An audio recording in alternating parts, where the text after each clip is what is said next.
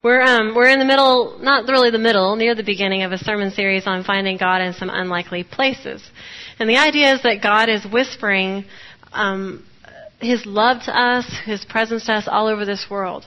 Now, we find that when we come to church, we can hear God more clearly. We're here for a purpose. We're here to find God. But even if you don't know about church, God is still looking for you. That's the point of what we're trying to get at here. God is still looking for you. And that was the point in my Christian anthropology class in seminary. Um, Kevin and I had always lived in Texas. And so when we got married and we were, I was getting ready to go to seminary, we decided we wanted an adventure. We wanted to live somewhere exotic and different than Texas. And so we chose Kentucky hey, they gave me a scholarship. So we went to have an adventure in Kentucky, and it was a great school, and, but my favorite class was one that Kevin and I took together. And I had taken an anthropology class in college, and I thought it was fascinating, the study of cultures. This one was called Christian Anthropology, and it was for missionaries. Although I think it's the class that pastors should take because it talks about how everywhere you go, you're not the first person there. Even if you're going to a culture where they have never heard the name Jesus. God has been there in some way. And the professor pointed to all these places in the Bible where people cared about the culture of a place, about listening to what that place was so that they could share God with them. And he pointed to Paul in Athens. Now, when Paul went to Athens, he didn't like jump up on a soapbox and start telling the Athenians, hey, listen, you got it all wrong. He spent a day kind of being a tourist. He looked around. He listened. And by the end of the day, he went back to this statue that was, they had lots of different gods, okay? Gods and goddesses, and they had all these different monuments to all these different gods. And he went back to this one, which was like the just in case monument. So they had all these ones to all these different gods they knew the names of, and then there was this one to an unknown god. That's the just in case, y'all. Like, just in case we've left anybody out and they're gonna zap us with lightning, just in case, here's your statue. Unknown God, we salute you. And Paul went and stood by the unknown God statue and said, You have a statue here to a God you do not know. Let me tell you about him. And he told him about the one God and what God had done through Jesus Christ. And there were many people who listened to him that day because he was using something from their culture. And he was saying, This wasn't just you doing this, this was God giving me a way in to talk to you about himself. And so my idea is no matter where I go, no matter where y'all go, in Spicewood even, God is still doing that. Because not everybody's coming to church on Sunday, but God is still wanting to talk to and have a relationship with those people. And so I've had you challenge me in hopes that if you know that I can look for and find God in a bar, then you know you can look for and find God in your workplace, no matter how awful it is, okay? Or in your neighborhood, or where, in your school, wherever you go, that we're to be on the lookout for God just like Paul was, so that maybe when we see an evidence of God, we could have that chance to say, let me tell you about this God. Let's pray. God, we pray that you would open our ears so that we could hear you whispering your whispers of love out in this world. And we pray that you would open our eyes so that we could look for you beyond where we're expecting to find you and find you in some unexpected places. And then we pray that you would give us the hearts to embrace that you are all around us and the courage to share you with people who may be too afraid to come into church but might find you in a bar. We ask this in Jesus' name. Amen. So, Poodie's. Okay, for those of y'all who don't know, Poodie's um, Hilltop Bar and Grill, or I've also seen Hilltop Roadhouse, is along 71. It's a Spicewood institution, although a lot of people have been like, so what's Poodie's? Okay, so Poodie's is this, this bar, and Poodie was Willie Nelson's manager. So, he was beloved in the community, in our community, but he also had a long reach in the music world. And so he could bring in people to his bar, to his venue, that would never have come to Spicewood otherwise. So if you love music, you knew Poodie, because Poodie got great musicians into his roadhouse. Okay? Now Poodie passed away about a year ago, and it was really sad for the whole community, but the, his place is still going. And so one of the places that when I said, okay, where should we look for God? Everybody was like, ha ha ha, Poodie's.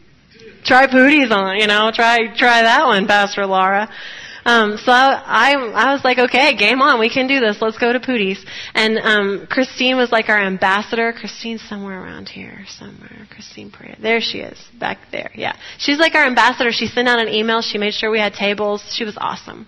And so I get there, and I don't know if this is atypical, but it was funny because there were like three Lexuses in a row at Poodies. That may just be typical. I don't know. But I got there and I was like, well, okay, this is a different kind of a bar, you know, or a honky tonk than I've been to. And so I walk in, you know how many church people were there? 18. 18 people were like, all right, we're going to Poodies. And some of y'all have been really bummed that you missed this. It's just hysterical. I mean, I've been, can we go again? Can we get another group going to Poodies again? And so maybe we will. I don't know. But we took up two tables. We had a lot of fun and I needed this help, y'all. I needed this help because God is not like gonna smack you in the face right when you walk into Poodies. It's gonna be a hard look. So I needed 18 sets of eyes um, looking for God at Poodies. And um, when I walked in the door, though, I will say Poodie and I got off on the right foot. Um, first of all, this is Poodie. Um, this is his representation in wood, and you can tell people like rub his belly and take pictures with him all the time. But when I walked in, you had to pay a cover, and the lady at the table said, "Are you over 21?" I love Poodies, okay? So we got off on a good foot, and then I had, and then I told everybody, okay, so remember what we're doing here? We're looking for God, and some of them were like, "What? That's how we are. What?" So then they started looking around, and there were all kinds of people said, well, you could find God in a bottle behind the bartender. or they said, have you eaten the Poodie burger?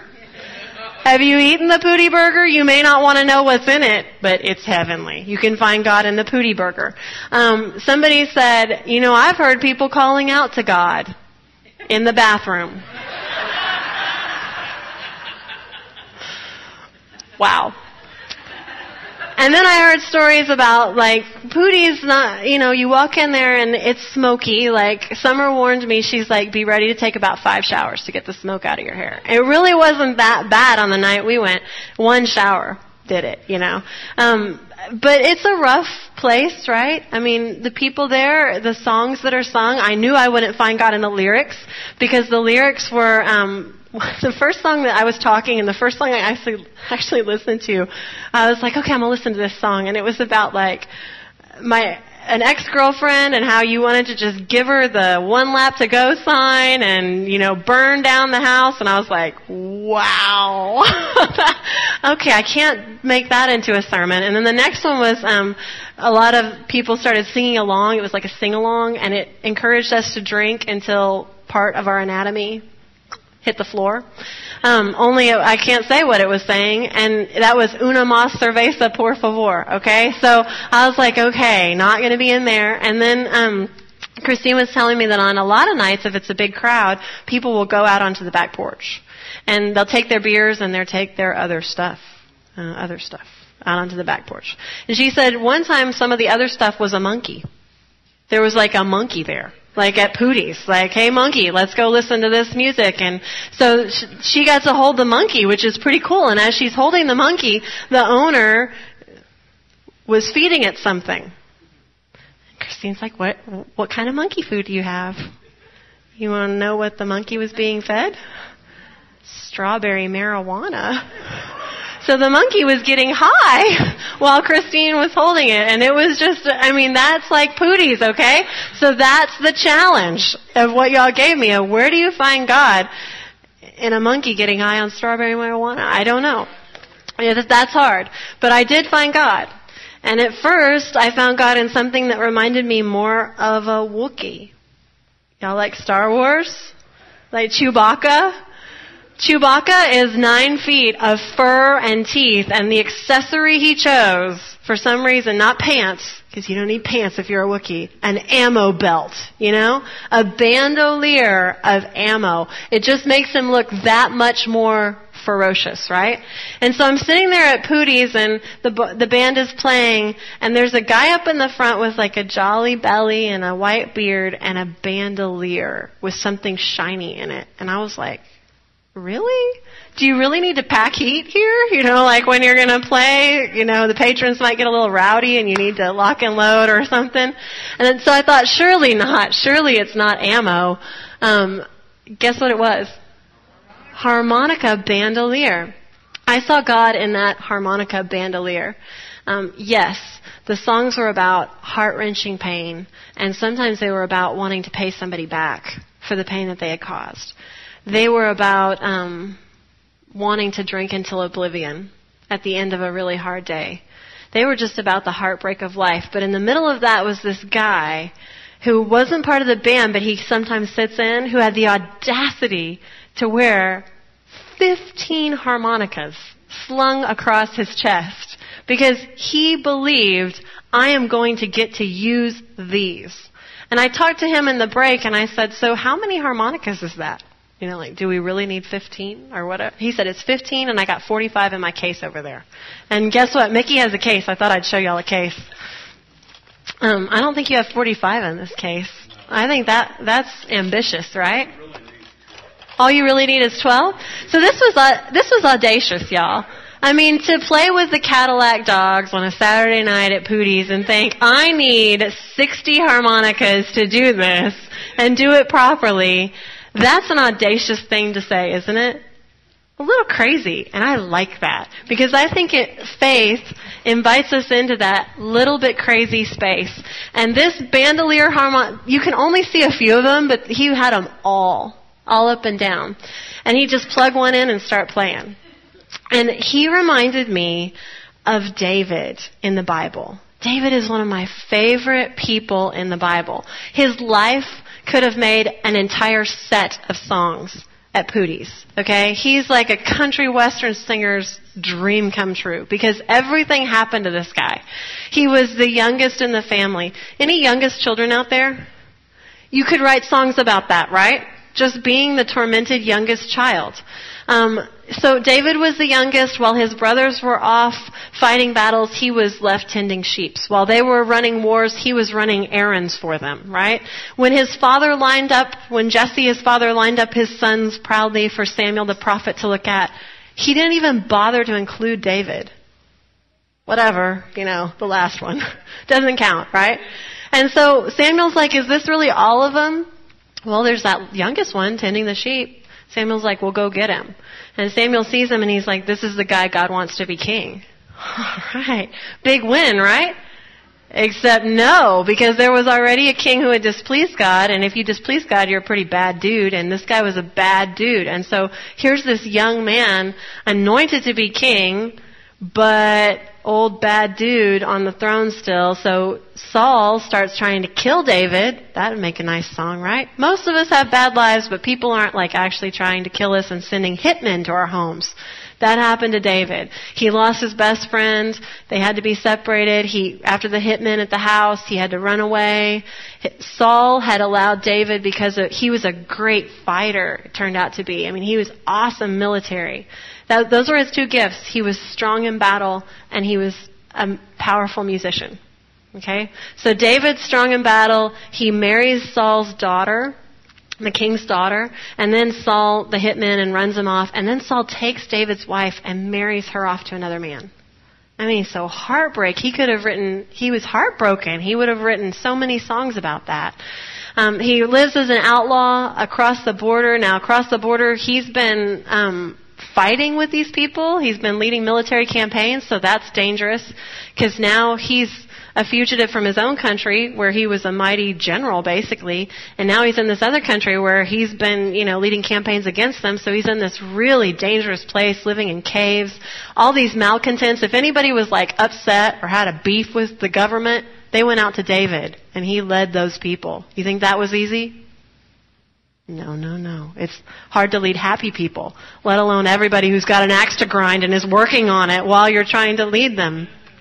So this was David's life, and when he finally became king, even then he had problems. Some he made himself, like he saw a woman that he thought was pretty hot, you know, and he went after her, and they, he got her pregnant, and he had her husband killed.